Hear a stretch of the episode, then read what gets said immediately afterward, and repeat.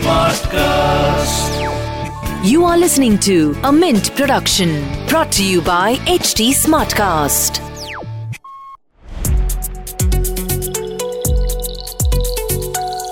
Hello and welcome to Mint Dialogues, a weekly podcast where we focus on the big questions in personal finance and investing. My name is Neil Borate and I head the personal finance team at Mint. I will be your host for this podcast. The podcast is a Mint production and is available on htsmartcast.com, India's fastest growing podcast producing platform. We have Shankar Sharma, Vice Chairman and MD at First Global, uh, Pratik Oswal, Head Passive Funds, Motilal Oswal Asset Management Company, Viram Shah, CEO Vested Finance, Swastik Nigam, Founder and CEO Winvesta, and Mrin Agarwal, Founder FinSafe India. The discussion today is about global investing. In the past one or two years, it has gathered enormous momentum in India. So I'll just make two broad points about why um, international stocks should form part of an investor's portfolio, and then I'll get some inputs from the panel. So I think there are, you know, two broad reasons. One is that India, however you measure it, in terms of purchasing power parity or in terms of market exchange rates is less than 10% of the world's GDP. So when you confine your portfolio to India, you are missing out on the rest 90%. And I think the other reason is some of the world's most innovative tech companies, Apple's, Alphabet's, uh, Microsoft's of the world, are listed outside India, and you get a chance to invest in those. So apart from those, um, let me get some inputs from the panelists about why Indian investors should invest some of their portfolio abroad. Shankar, would you like to go first? Sure. Thanks very much for having me, and uh, very good evening to everybody else. Um, so, uh, global investing, at least I can tell you my personal experience, my personal journey, and I have made my in my personal life probably 5x the money in global investing than I've made in India. And in India, I've made significant money and I made it with far less headache and far less tension and far lower taxes than in India. So uh, in every way, I'm a I'm a you're preaching to the converted when you talk about global diversification. So from our perspective at FG, we started global investing from 1999. So we, now it's the 22nd year. We manage close to I think three quarters of a billion dollars in global assets, all in-house managed in our global funds and global products, we have investors from pretty much every single major country, right from China to Japan. Of course, US, you know, is is always a big chunk of investors and local resident Indians remitting money through LRS, you know, Middle East, Singapore. For us, the biggest, biggest, biggest reason to do global investing and therefore for our clients has been the fact that India, as you mentioned, is a small part of the global GDP, but it's an even tinier part of global market caps. It's barely 2.5%. That means that you are letting go of 97.5% of the global opportunity when you're confined to a single country like India. And Indian investing has been extremely patchy to say the least. So, barring the last 12 months, in the preceding 10 years, Indian equities had delivered a princely return of only 2% in dollar terms. It's only last year's single year returns which are improving the returns for the preceding six, seven, eight, ten years. Otherwise, India has been largely a wasteland of returns. I mean, we can always look at a few stocks and say that we made money. I've made a lot of money in the last 10 years, but we are the exceptions rather than the rule. Most people will mimic global, I'm sorry, the Nifty or the Nifty 500, and they, they have been disappointing. On a global basis, the opportunities and the money that has been made in the last 10 years has been phenomenal to say the least. And you mentioned American stocks. Everybody talks about the three, four American stocks. I can tell you the global opportunity has is is humongous, way beyond America. So today we have had stocks in China just in the last six months, which have gone up 4x. I'm talking significant size companies. I'm not talking the U- the the Chinese tech company. We're talking Chinese distillers. We're talking Chinese electrical companies. We're, we're talking the page industry equivalents of China. Uh, we are talking companies in the UK. You know, a company called Dawa in tech has been huge. So the global opportunity is like an ocean. It's like you are spoiled for choice. In India, we fight over a TCS and Infosys and you know five other uh, you know cement and steel companies. Globally you can diversify across like literally you know 10000 stocks. You can pick 50 100 200 brilliant companies each representing a different kind of market. So therefore what it does is it gives you tremendous return but at lower risk pound for pound as compared to a single country. Even if it's a great country like india that for me is the real thing so i always say this that look if i make let's say 15% in India, let's say best case, compounded return over, over, over 15, 20 years, right? Best case. Even if I get 13%, but I can do that over 10 countries, I'm much better off because of the lower risk associated by getting a larger basket of returns uh, uh, by, by returns coming from a larger basket of countries larger basket of industries. So for for for us and for our clients that is the real thing. It is you can make you can buy two stocks and make a lot of money but that's not investing. That's gambling at the end of the day. So global sure. investing is the must. It's not an option anymore. It has to be there and it has to be done right. So i mean i i can go on and on about it but suffice it to say i think this is this is a must in everybody's portfolio. Sure. Shankar, one dilemma that's I've never been able to figure out is whenever you ask financial advisors in India, how much should you invest outside the country? You get a stock answer of something like 10 to 20%. Is that the appropriate number, do you think, since we just discussed uh, how low India's market cap is as a share of world market cap? So the answer is that most Indians are constrained unless they're non-resident or they have you know wealth abroad uh, through some business or whatever. Otherwise, most people are constrained by the LRS uh, rules of 250k per year. Within that, I would strongly recommend using 100% of that available to you and your family every single year. So if it's a family of four, you get a million dollars. You have to use it. You cannot let it go because, like I said, getting exposed only to a single country gives you a huge amount of risk without adequate compensation. Therefore, Therefore, easily, easily a 30, 40, 50% number of your of your net worth must go to global investing. Also remember, for a local Indian who's sitting in India running a business or having a job, buying a house, all his investors are all his investments are anyway exposed to the India risk. So therefore, on your financial investment, at least don't add more India risk than uh, you know necessary in that at least put money abroad in a diversified basket. Don't go and buy just nasdaq. That's not investing. That's again gambling because tomorrow it can tank. I'm just saying on a diversified basis put as much as the limits legally allow you to do. That's the point in a short point. Sure. So for somebody who is not an hni you know their 30 to 40 percent of their portfolio might be less than 250k Mrin, but uh, would you agree with that? I mean, uh, is 30 to 50 percent a good amount to invest outside India? Um, good evening, everybody, and hi, Neil. Um, nice to be here today. So, uh, well, I certainly believe that um, you should invest outside India because, as Shankar also said, that there are a whole host of opportunities that you don't have uh, in India. And also, when you look at the uh, Indian markets, they're fairly polarized as well, right? Most of the times. Um, in terms of a percentage allocation, um, I feel that up to uh, 15 to 20% is good at this point in time. And I'll just give you the investor's perspective which is you know uh, uh, it is only over the last one to two years that people are more open about uh, investing abroad so uh, typically when i look at periods 15 years back you still at that time i think you could remit 100000 at that point in time, most investors who would actually do it would do it uh, because they wanted to move some money abroad. And the typical investments that would be chosen also would be real estate or fixed deposits abroad. And the idea was to have some uh, dollar assets. But certainly that has changed now, and investors are looking at diversifying abroad. I think uh, from an investor's perspective, what they are really comfortable with right now is up to 15%. And most people still want to check it out because also when you see the opportunities that are available, publicly. So I'm not talking about PMS or I'm not talking about investing directly. But if you see, um, you know, the mutual fund that's space that's available,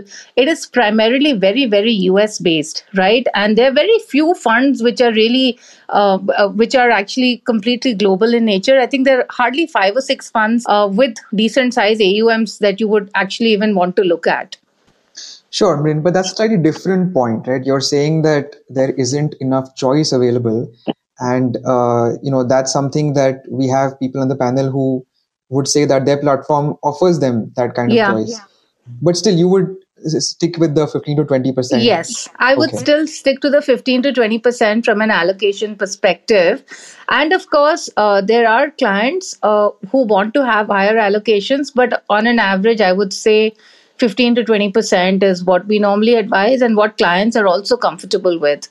Okay, fair enough. Now, coming to the choice of products, um, we have gone from virtually no funds um, with international stocks. I think one of the earliest was probably the Motilal Nasdaq ETF. Uh, and Pratik, I'll invite you to speak about that in a bit. To a plethora of funds from across. I mean, um, SBI uh, MF launched uh, a US fund uh, just some months ago, and Srini is here. He can tell us about that. And right now, as we speak, Kotak is launching one. IDFC is IDFC Mutual Fund is scheduled to launch one. And apart from that, of course, there's a host of platforms represented by people on the panel and others, which offer direct stock investing uh, outside India. So, Pratik, you know, the charge laid before people who are allocating abroad is it's just a fad. You're chasing tech stocks in the US. How do you sort of make sure that there's a good balanced allocation? Yeah, thanks, uh, uh, um, thanks Neil, and uh, hello everyone. So I think uh, you know we obviously have uh, an experience of uh, not really selling, but you know having an international fund in our AMC for the last now over ten years, and um, we obviously have not been focused in that space until about two years ago. And uh, you know, my strong belief is that yes, you know, there is an element of fad as well because you know people like chasing returns, but uh, you know, there is a big talk about diversification, you know, which I think is uh, a key factor to why you're seeing the uh, the things that you're seeing right now. Um, also, I think uh, one more component on that is that obviously, you know, uh, I think Indian equities in the last 10 years have not been great. So I think, you know, people are you know, looking to diversify because you know, now they're looking at uh, a lot more asset classes outside equity. So you've also seen, I would say, similar growth in gold as well. So I do believe that, you know, I think asset allocation is a key strategy for a lot of investors and, and people are sort of coming to that. And within that, I think international equity, uh, you know, makes perfect sense. Uh, I think, uh, in addition to obviously the returns that have been uh, made in the last 10 years, I do believe that you know um, you are essentially getting an asset class which uh, where you don't have to compromise return for lower risk. You know, you are getting something which will over, across the portfolio will lower your portfolio volatility. And we've seen over the last three or four decades is that you know when Indian markets are not doing well, US markets tend to do well, and even between 2000 and 2010 you know, I think the US markets were not doing well and Indian markets did really well. So I think it's good to have both markets in your portfolio. Uh, you know, I remember uh, you know, when I was in college in 2009, you know, all my friends and uh, colleagues out there uh, were, you know, investing heavily in emerging markets. And today I think it's the opposite. So I, so I do believe that having a balanced portfolio uh, makes sense. Um, I think if you ask any investor, uh, not any investor, but at least most investors in say uh, the US or Europe or you know in Asia, uh, in say Hong Kong or other sort of more developed markets, you know, most people would have about 20 to 40 percent of their allocation outside their home country.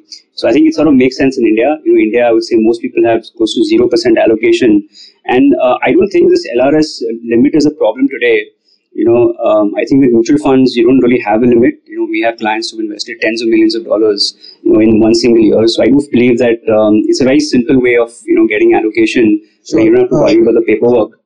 So, Pratik, on that point, actually, through the mutual fund route, how do you create a balanced portfolio? Because you know you have lots of funds investing in the US, you have virtually nothing investing in other emerging markets. Uh, There's one fund investing in China. I know that you've announced plans to launch uh, an emerging markets fund. So, could you talk about that a little bit and how do how do you create that properly diversified portfolio?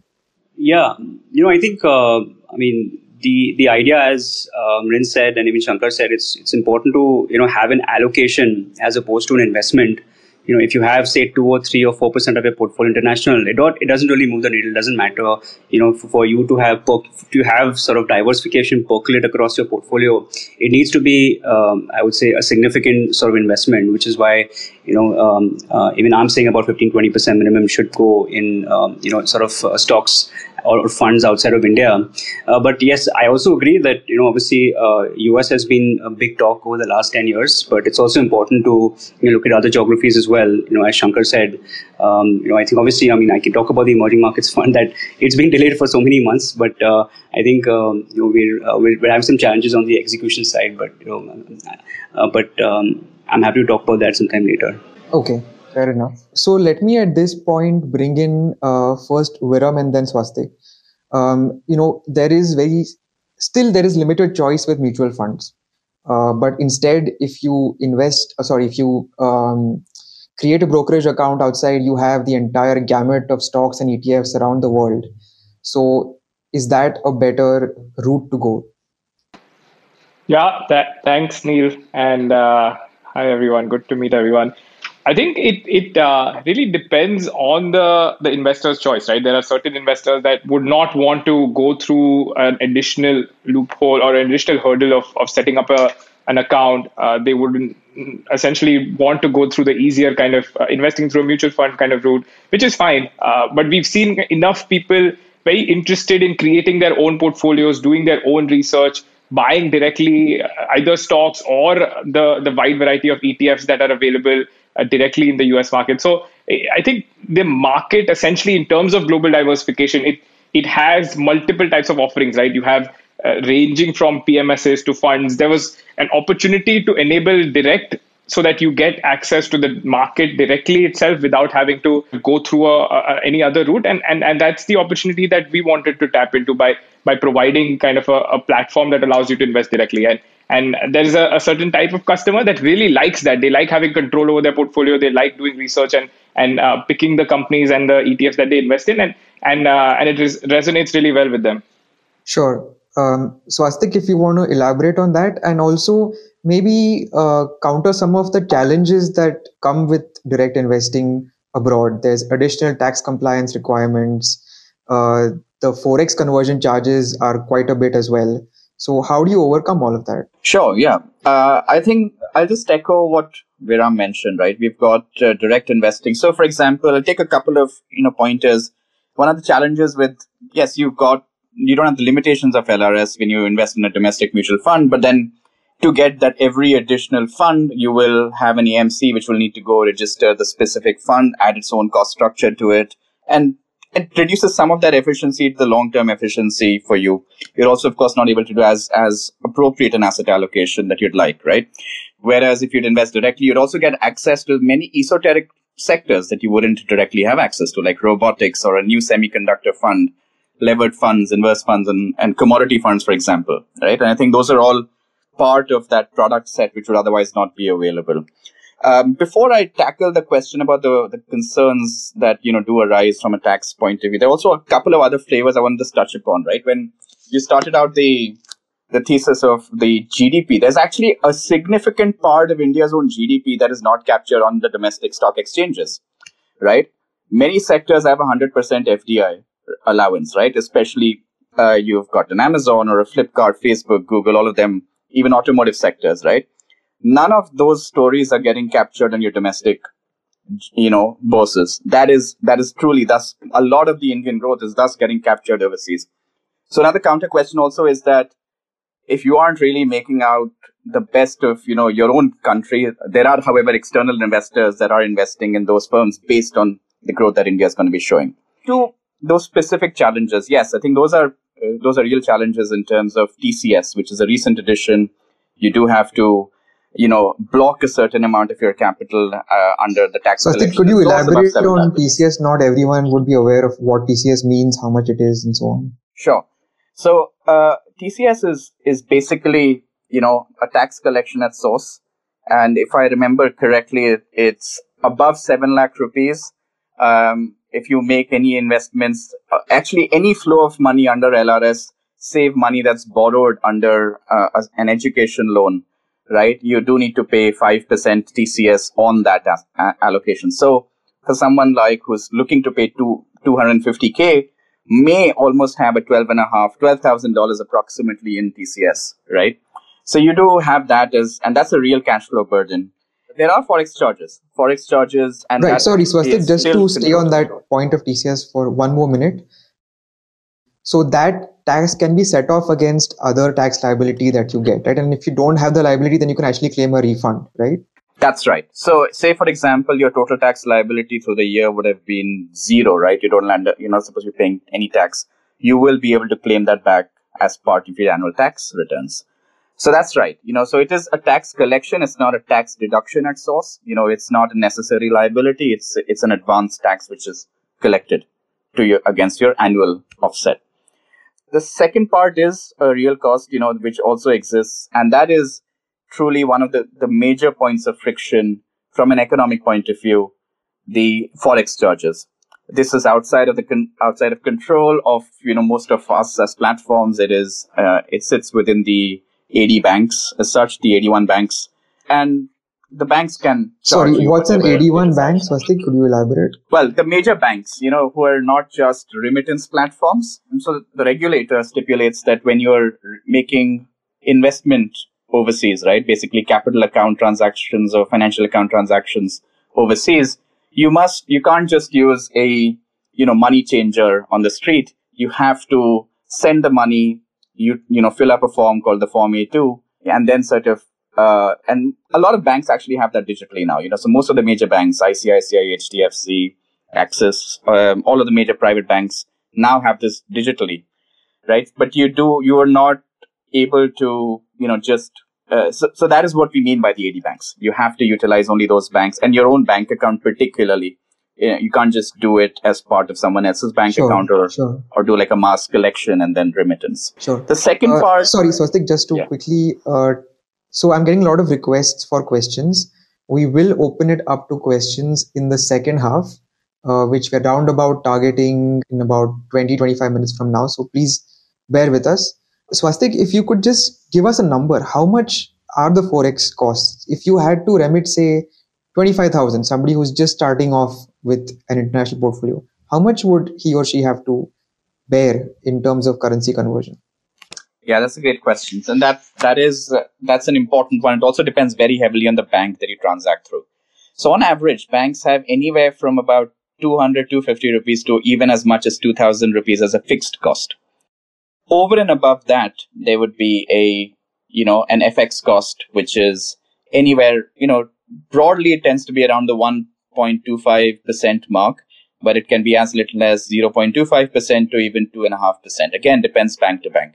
That is, so for example, if you've got, you know, you're making uh, 1 lakh rupee remittance, you've got, and let's take the case of someone like an ICICI, which, is, which charges about a 1,000 rupees as a fixed cost, right? So you got a 1,000 rupees as a fixed cost. Over and above that, so you got a 1% FX cost, right? So on your 1 lakh rupees, that's going to be another you know thousand rupees so you got about 2% Right. cost as Right. part So you know upfront- all in upfront Sure, yes sure. So you're losing 5% in tax, you're losing 1% in Forex. That's a 6% upfront cost right away for any remittance exceeding 7 lakhs. Mrin, I think you wanted to make a Well, the point on this. TCS, of course, is is you know reclaimable, right? It's not really a tax; it's a cash flow out. It's a cash Sure, outflow, sure, sure. right? Neil, Yeah, Neil, so- Neil, can I, Neil, Sure, Neil sure. can I just add, add at this point, uh, the TCS is not a cost; it's just an advance, as the gentleman just pointed out, and the and we have literally, as we speak right now, we take in crores of LRS uh, into our global PMS, which is run out of our UK subsidiary, and into a global fund, which is a Cayman fund. And I have never come across anybody really having a problem in terms of the costs of the remittance. To the best of my knowledge, it runs at about a quarter percent. Some banks are, of course, thieves. You know, there are many banks uh, that you can avoid in this, but by and large, we have found quarter percent, half percent tops is what on the average most investors pay to remit. Uh, since the remittance amounts are 10, 20, 50 lakh rupees, the fixed charge of uh, 250 rupees or 500 or even a thousand rupees is not really a very material number. So really speaking, you know, it is, it is not anything which is, you know, extremely onerous by any stretch. And the 5% is the, the, the, the, the TCS is obviously an advanced tax, which you will set off against your other tax, uh, you know, payments and liabilities. So it's not onerous by any stretch. That much I can tell you. And we deal with literally thousands of investors today uh, on our on our global PMS and global fund. Out of I'm talking resident Indians who have never really complained about you know any usurious charges on this front. I just wanted to put that out there. Sure, point taken, Shankar. Mrin, you wanted to come in on this? Yeah, so you know, while it does not really impact the ultra HNI, I think there are a lot of investors, um, retail investors also who are buying stocks uh, using various platforms, and I think you know the costs somewhere add up to about four to six percent if you take on both sides. You know, more importantly, I think one of the things that the investor needs to think about is also on the tax compliance because there are extra five sections that you have to do in your ITR. And, you know, given that a lot of non ultra HNIs are actually DIY investors, you know, I think this is something that they really do need to think whether going direct uh, and buying stocks directly, should they do that or not? Because again, you know, if there's a there's a withholding tax on dividends abroad and they have to claim that in India, many of these people don't even deal with chartered accountants. So if you're an ultra HNI, you have you're working with a you know chartered accountant uh, for them all of these costs are going to be quite Im- immaterial because it's really about maximizing portfolio returns but i think for a lot of other investors let's say someone who's putting a lakh or even someone who's putting 10 lakhs i think the tax compliance on direct investing and the costs as well are very high. So what's a good minimum ticket size would you say um, I would say at least put 50 lakhs, you know, because when you're doing 50 lakhs, at least you'll have other options, you know, instead of you going and trying to buy stocks yourself and trying to figure out what to buy, which country to get into, you can at least get into managed portfolios. So I'm saying at least minimum if you want to actually get the advantage of global investing, because as everybody has mentioned that most investors are really going only into US markets. So I would say, uh, ultra HNI certainly should. Um, I mean, I would always say the mutual fund route is good for everybody. Yes, it has its limitations in terms of not being able to allocate to certain sectors, maybe being very country uh, focused, maybe being very US focused to an extent. But, you know, I think from a smaller investor's perspective okay. or a okay. non ultra HNI's perspective, I would say mutual funds. Certainly, ultra HNIs have various options available to them. Sure, uh, sure. Yeah. Um, Swastik or Viram, uh, would you agree with that? Minimum 50 lakh ticket size, below that, it's not worth it? Yeah, I just uh, w- wanted to kind of talk about no, that also I'm, for a second. I'm sorry. Can I just uh, say another thing? What I'm saying is that uh, below that, I would still say that if you if you're doing a ticket size of five or ten lakhs, I would still say it's just better to do a mutual fund rather than going directly. Sure. Yeah. So on that point, uh, Viram, I can I can I can add some uh, sure, uh, some some some perspective on that. So our global PMS starts at a very very affordable ten thousand dollars, which is seven and a half lakh rupees, and uh, we supply every single tax document to even an investor with just seven and a half lakh rupees. We rarely find any major problem uh, that those people run into. These are very standard documents. They they are they are done very smoothly. You know the tax that is withheld on dividend. Dividend any very very very small component of your overall return. Uh, you know on a on a global basis. Uh, all of that is has worked very very smoothly. So there might be some issues that what the what the, what the lady is pointing out, but our our experience on the ground has been that by and large, it has worked for even a very, very small ticket size of seven and a half lakh rupees. And 50 lakh rupees, while, uh, you know, that's a fair point that yes, 50 lakh rupees is a good size. Uh, in our experience, most people want to start smaller. They want to dip their toes in. And we never ever want to compel people to move up the higher amount because, you know, it's something new. People want to experience it, how it goes. Uh, there is a fear of the unknown.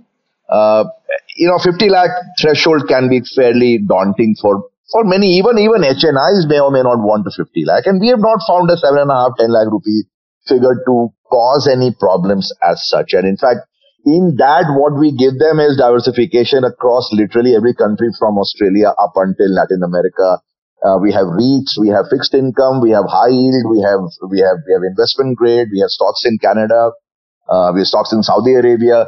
I mean that level of diversification across assets, across markets for ten thousand dollars. I think every single client we have at least gets that, uh, leaving alone the you know the diversification benefit or the lowering of the risk benefit. So it's possible to do this with even a smaller number than fifty lakh rupees quickly chip in. This is really data from our, our platform, right? We've seen clients start with a little, dipping their toes as little as $100, right? Because you also are trying to establish trust with a new platform, with a new market, right? So there are three different levels of trust that you're, and a new process. You've probably never sent money abroad in many a case, right? So you you've got these three levels of trust that you're trying to bridge, you know. And the other part is, especially on platforms like ours or or Viram's, right? You can invest in fractional shares as well, right? So you can actually build a whole diversified portfolio over ten funds, 10, 10 ETFs at ten dollars each, and start. Swastik, can I ask what is the average ticket size you have on the platform? Well, average average account size is straddles between the four and a, four and a half to five thousand mark. You know, generally speaking.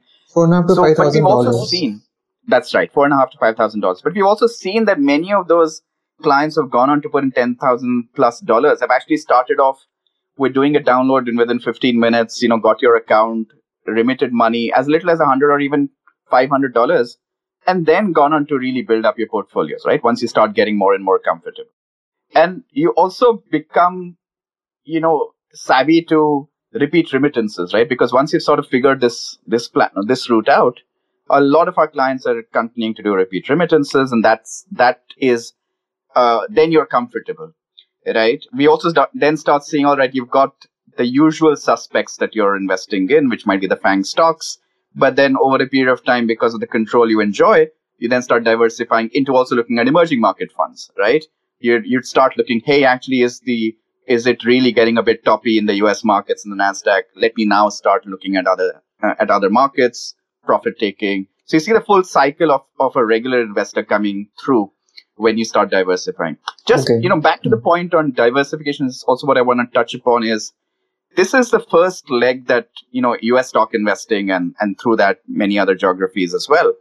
But on like our platform, we're seeing through our multi-currency accounts, clients looking at high yield assets, investing into fractional real estate, and and the and opening up other parts of the markets which otherwise would not have existed, including startup investing.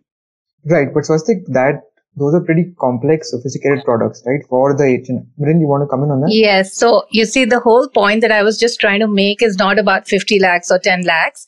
What I'm just trying to say is that I agree that one should be investing abroad, but the tax compliance and certainly for a DIY investor, a PMS would obviously be providing, you know, all the relevant data and all the relevant forms and whatever is required for tax filing.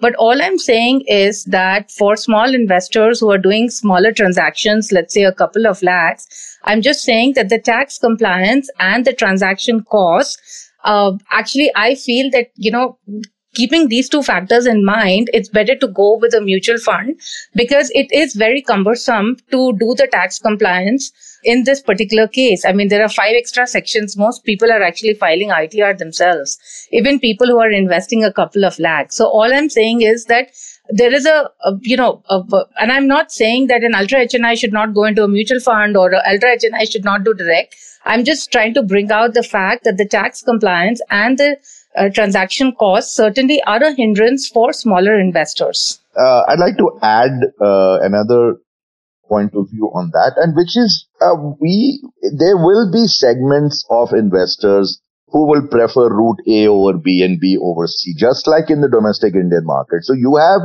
DIY investors in India who are very savvy, who are active traders, who will not never touch a mutual fund with a barge pole or even touch a PMS they will they are they are comp, they're confident and in some cases they are competent enough to do it on themselves you know at their own risk and uh, time.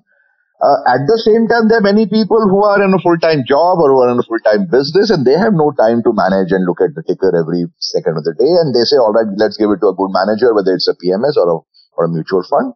So that segment is, exa- is exactly the same for international However, with one difference, the international means you're up at all crazy hours. And that's a big, big challenge for a local resident Indian. So unless you are, uh, frankly, I mean, sorry to use the word literally jobless, if you're holding a normal job, I really do not think it is possible for anybody to finish your job at uh, 7 p.m. and then get in front of a terminal and trade American stocks. Uh, or if you don't actively monitor them, the volatility, and trust me, I've done this for 20 years plus personally on my personal money. You can wake up in the morning with your stock being down 40%. That kind of wall does not exist in India. We are rarely exposed to, you know, decent companies missing estimates and opening down 40%, 30%. But those things keep happening on the up and on the down routinely in America. I mean, it, and, and frankly across the world. So it requires a special kind of mindset to do global equities directly. And on the direct platforms, I'm sure a lot of the, the, the people trading are very young people. But definitely I would be surprised to see people who are 40 plus doing, doing all that, waking up at, being awake at 1 a.m. and 2 a.m. trading stocks. So it is a different segment that is, that is being catered to by these new platforms and that, that they're serving a very important market. But that's not to say that that direct platform is the right platform for all and vice versa. That means that the young guys should go for a PMS or a fund. They want to control things. They want to see their stocks. They're excited by the movement. Let them do that. I mean, let the market be wide enough to cater to every investor's uh, needs. I think okay. Neil, Neil, just one point I wanted to make um, on this is is actually the the the power of technology and how I mean, the likes of like Swastik and I are, are, trying to use technology to solve the, the issues that Mrin mentioned, right? Like for, for sure, taxation was complicated early on when, when you wanted to directly invest in the US markets. Like there was no help. You wouldn't know what to do, how to convert US dollar gains into rupee, nothing that you get in the end of March. But that's something that in fact we focused a lot of time on where now at the end of March, you get a easy report in INR as to what your long-term gains are, short-term gains are, and, and you can do the filing on your own. So that's, I think, just how technology is just the, the beginning in terms of how technology is going to change the global diversification landscape. And, and that's something that is quite exciting for as an Indian investor that you continue to have a plethora of options to, to keep uh, sort of exploring different investment opportunities. Sure. Viram, there's one more point, uh, and uh, I'll have you answer it. But before that, Srini, if you want to come in on uh, this threshold is there a good thresh you know kind of um, rule of thumb that if you have money above this limit then it makes sense to invest directly through into stocks abroad otherwise go through mutual fund now you represent a mutual fund so of course there is that disclaimer but if you had to think of it objectively would you would you put a number to it specific number but i was listening to shankar and Mrin talk about the issues that you face right i think the what you the problem today is not about choice. I think there's a lot of choice, and platforms like Invest and others are providing that, and mutual funds are also providing. I think what mutual funds and other PMS do is the simplicity of the whole stuff. And somebody has time to do a Bitcoin trader. Hey, he has a lot of time to do it. You know, I was trying to set up an NFT, and it like a, oh my god, it went through lots and lots of process. But just the fun of doing it, this you know, the thrill that you get for doing it oh, it's completely different right than just going and giving money to a mutual fund so there is a different set of investors who'd love to do that and i i don't think there any threshold matters like 5000 10000 20000 today you have options to invest that's not a problem but i think once they start understanding the complexity involved and the you know and of course the final uh, ability to generate return uh, i think at some point of time uh, simple investors, investors who don't want to do it yourself, will probably go back to simpler products in mutual funds or PMS. But I don't think okay. there is any uh, threshold, right? I mean, think I mean there was a discussion about millennials being the key thing, and that's fine because they have the time. They want to research. They want diversification. They love story. They love all these new stock, um, you know, discovery, and that makes sense. Even mutual funds, we are playing to that card, right? We are also launching, and there are some interesting product ideas that have come around that, right? So this is, I think, at the very, very beginning stage of global diversification. What is going to work, sure, we'll sure. wait and see. But one thing for sure, I think there is going to be a coexistence, like in India, right? There is de- derivative traders, there is a day traders, there's an equity, long-term investors, and of course there are mutual fund investors. You will have the same thing there also. Sure. So, Viram, the point that I had mentioned is about accountability. So, if a PMS, if a registered PMS manager in India, um, you know, commits some sort of maybe fraud, maybe breach of regulations, then the Indian investors have very easy recourse. I mean, not easy, but at least it's there. You can uh, file a complaint with SEBI. That is not there with either the platforms or with brokers outside India and a related question is about depositor money protection. So, or rather, investor money protection. That if the broker goes belly up, then what is the protection there? So, if you want to take both these questions. Yeah, yeah. I think the second one first, and and that's kind of also uh, one hedge against the accountability, right? Which is that if you're opening up a, a brokerage account in in the US, which is typically where everybody starts kind of international investing their journey uh, each of those accounts have an insurance, right? Irrespective of whether you're a US resident, wherever you're living in the world, each of those accounts are are protected by the it's called the SIPC, uh, the Securities Investor Protection Corporation in the US, uh, up to about five hundred thousand dollars. So uh, that's something. If anything happens to any of the players in the the value chain, right, that that insurance will help you recover your funds. Or I mean, it's not it's in the rarest of cases that that has even been needed because if anything happens, of course, you can recover your shares and cash from, from the uh, custodians, but that's something that you have as a, as a layer of protection.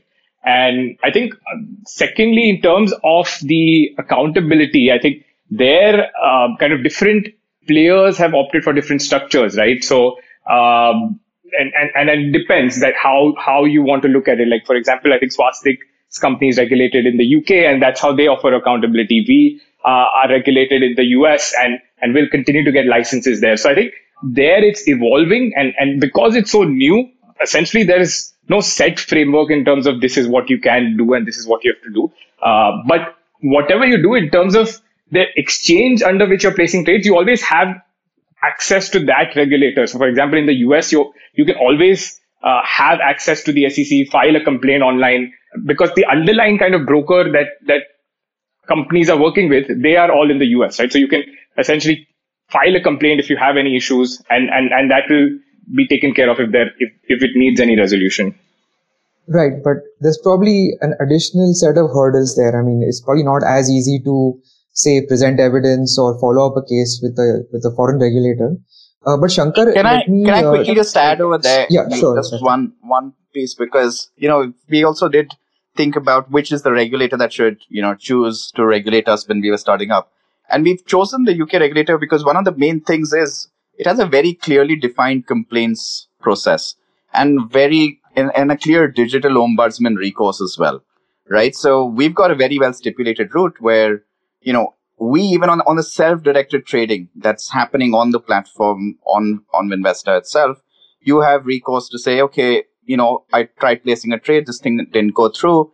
We need to define that complaint process, res- respond to it within a stipulated time frame, give details of the ombudsman when it's, you know, if you're not happy with it, and do it. It's an ombudsman process that doesn't even exist to that to that degree of flexibility on self-directed investing do- domestically, right? And that's why we chose the protections of this transparency and the principles of of transparency that the FCA has basically organized for to protect the Indian investor. Um, yeah, I just want to sort of mention that from that accountability point, we've basically taken a bar and, and sort of significantly superseded that. Sure. Shankar, do you agree that uh, there is additional hurdles when it comes to accountability? So you have a PMS. Which regulator regulates you? Right. So we are regulated both by the SEC and the FCA. And uh, like I said, that we have been global for 20 years. So we've been regulated internationally for that period of time. And Therefore, we have been, and we have been broker dealers in the US, brokers in the UK, members of the London Stock Exchange. So we, we, we've been just like a member, we have been members of the NSE and the BSE for the last 27, 28 years. So we, we know what exchanges are, we know what compliances are, we have been regulated globally. Uh, as far as the global PMS is concerned, that runs out of under is that's regulated by the FCA in the UK. So that falls under the aegis. And the gentleman just mentioned about the FCA process for any complaints or redress. FCA is a great regulator. We've been regulated by them for, like I said, 21 years. The, the global fund is regulated by the Cayman Island Monetary Authority. It's a mutual fund. Like a normal mutual fund, you get a daily NAV, you can redeem at NAV, you can enter at, uh, you know, at NAV. It's just like investing in any normal mutual fund. Cayman Islands is, is, is the preferred jurisdiction for some of the world's largest hedge funds. A large, large part of the FPI flows in India come from the Caymans.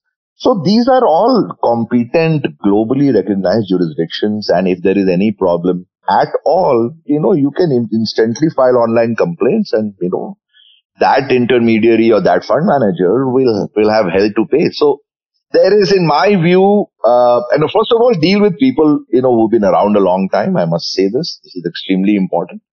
And or go with people who are regulated in proper jurisdictions of the US, UK or Singapore or even the, the DFSA in Dubai. All these are great regulators. You have that layer of protection. Uh, but as we have seen in India, there, you know, in one broker default that has happened in the last couple of years, people still have been running from pillar to post. My friends' monies are stuck and they've got nothing. So let's not be too harsh on global regulators. In India itself, we have had tremendous problems with the domestic broker defaults and people have this, despite being on the ground, not been able to get a lot done, even within India itself. Okay, fair enough. Um, so we will uh, now start inviting questions. I'll just get Anishan before we get in more uh, more people. But Abhinav, when people raise their hands, please start admitting maybe two at a time. Uh, we have very little time left, but we'll try to take a few questions at least. Anish, so you've heard the discussion so far. Any thoughts on all of these issues, the regulatory issue, the tax issue, yet the benefits of diversification? Yeah, I would say it's it, it is uh, important for the Indian investor today to have global diversification, and I think it is uh, for most it is simpler to do it through the mutual fund route. It is much uh, tax efficient. I would say more tax efficient, but I think it's much more simpler just to uh, you know access it through that route. And uh, yeah, as you move up the curve, if you want uh, certain more you know differentiated strategies, you want to you know take a much more concentrated bet on certain industries or things like that, then uh, you can probably go in for uh, you know a managed managed account as it's called in the US or a managed portfolio and uh, and yeah then you know I think these things will evolve. I think there is definitely uh, interest in uh, investing globally. We hear that from our clients also saying that you know are you doing something in terms of uh, investing globally? Or are you providing advice on investing globally? And since we run a system based uh, you know systematic quant uh, fund so we, we will do that at some point in time. But uh, yeah that that is definitely an area i think which is going to grow and evolve and is looking very exciting over the next uh, 4 to 5 years. Fantastic. Folks uh, please raise your hands. We will take in two questioners at a time. Chetan good to see you. Please go ahead yeah, thank you, Neil. My question would be to Shankar Sharma, sir. Uh, sir, I've been following you for a long time, and you've been bang on target that there's a bull market in some currency, some commodity, or some market, uh, or any some market in the world. And I've uh, seen the data which you put up of Vietnam and other countries doing much better than India. In the past 10 years, the US markets uh, in INR terms have given us much better returns than the Indian markets uh, close to maybe 22, 23%. But at this crucial juncture, I wanted to find out uh, that there's so much talk about inflation in the US or the uh, or the wage inflation or stimulus checks, um, maybe the stimulus stop. So somewhere do you think the Fed might prick this big bubble which has built up, or will or the bubble will keep going and all boats will be lifted? I think you pose the question that uh, everybody is posing to each other. Uh, my my my simple answer is that, and this is my view, and uh, you know, it's not our house view, but and this has plenty of opposition even within our company.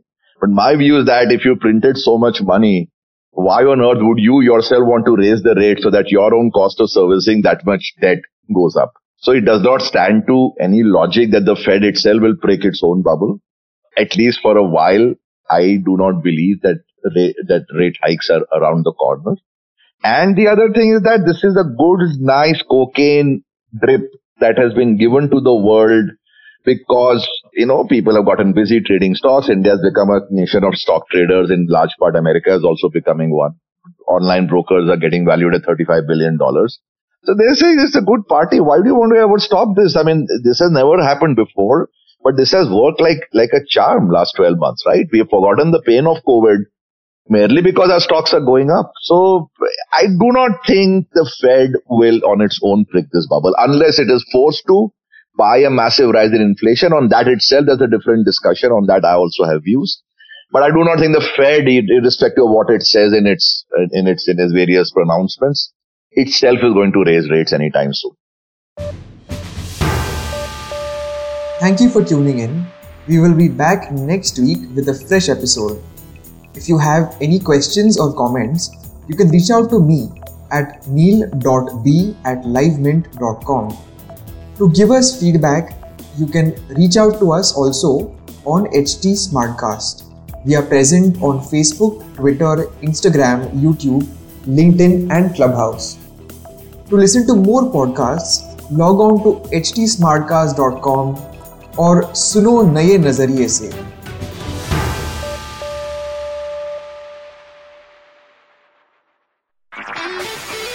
This was an production brought you by H T Smartcast H Smartcast